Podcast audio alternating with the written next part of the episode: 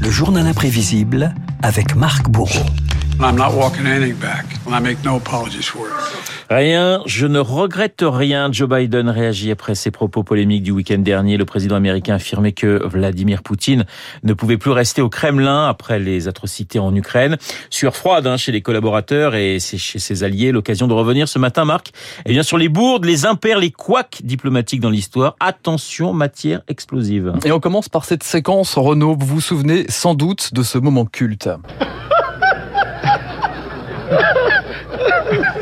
Ça, c'est Clinton et Helsinki, non? Exactement, le fou rire de Bill Clinton. À la Maison-Blanche en 95, c'était en présence donc d'un autre président russe, Boris Helsinki. Bonne humeur de façade, car ce que l'on connaît moins, ce sont les propos de l'homme fort du Kremlin avant ses éclats de rire. Propos au vitriol sur la présence de l'OTAN en Bosnie. Et autant vous dire qu'on a frôlé en fait l'incident diplomatique. Si vous lisez ce que la presse américaine raconte, ma rencontre avec Bill Clinton s'annonce comme un désastre. Maintenant, je peux vous le dire en face, vous êtes un désastre.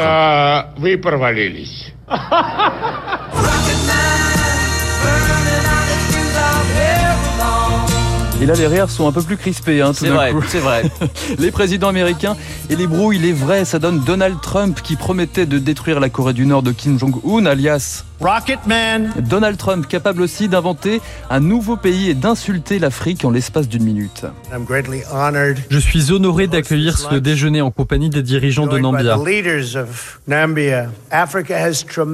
L'Afrique a un potentiel économique absolument incroyable. J'ai tellement d'amis qui vont dans vos pays pour essayer de s'enrichir. Je vous félicite. Propos absolument invraisemblables. Quand diplomatie et Maison Blanche, ça fait deux, vous avez aussi George W. Bush questionné à la télé sur le nom du nouveau Premier ministre indien. Uh, the new Prime Minister of India is uh, uh, no. Voilà, un petit aperçu de la réaction en Inde après ces propos. Des vents frais diplomatiques qui soufflent aussi en Europe entre les blagues douteuses sur les Asiatiques du prince Philippe au Royaume-Uni et les mots un peu trop décontractés du Premier ministre italien Silvio Berlusconi.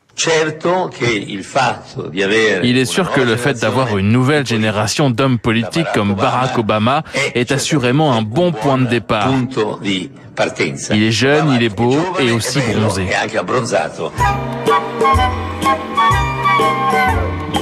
La France s'y connaît aussi en matière de couac. En haut de l'affiche, Ségolène Royal, capable de vanter le système judiciaire chinois et d'inventer des dictons.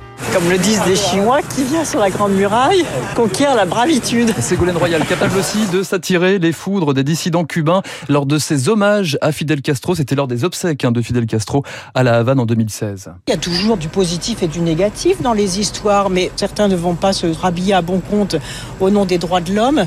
Ici, quand on demande des listes des prisonniers politiques, on n'en a pas. Ben, Fournissez-moi des listes de prisonniers politiques, et à ce moment-là, on pourra faire quelque chose. Voilà, c'est plutôt simple la diplomatie en fait. C'est simple avec Ségolène. Mais la plus grosse gaffe hein, concerne le Québec, une bourde en trois actes. D'abord, des propos sur la souveraineté nationale de la province canadienne. Elles sont euh, conformes aux valeurs qui nous sont communes, c'est-à-dire la, la, souveraineté et la liberté du Québec. Le rayonnement du Québec et la place qu'il occupe dans le cœur des Français vont euh, dans ce sens. Et autant vous dire qu'à Ottawa, ça donnait à peu près ça. Je voulais être diplomate à cause de vous tous, éviter que le sang coule, mais maintenant c'est fini. Moi, quand on m'en fait trop, je correctionne plus.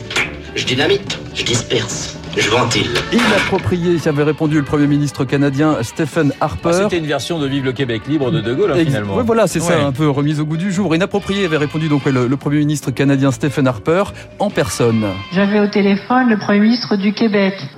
Alors, c'est vrai en plus.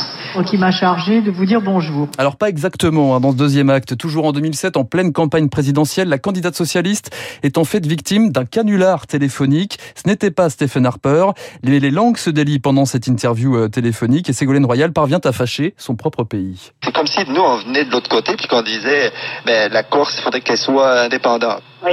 Pour, pour les, les gens. Français ne seraient pas contre d'ailleurs.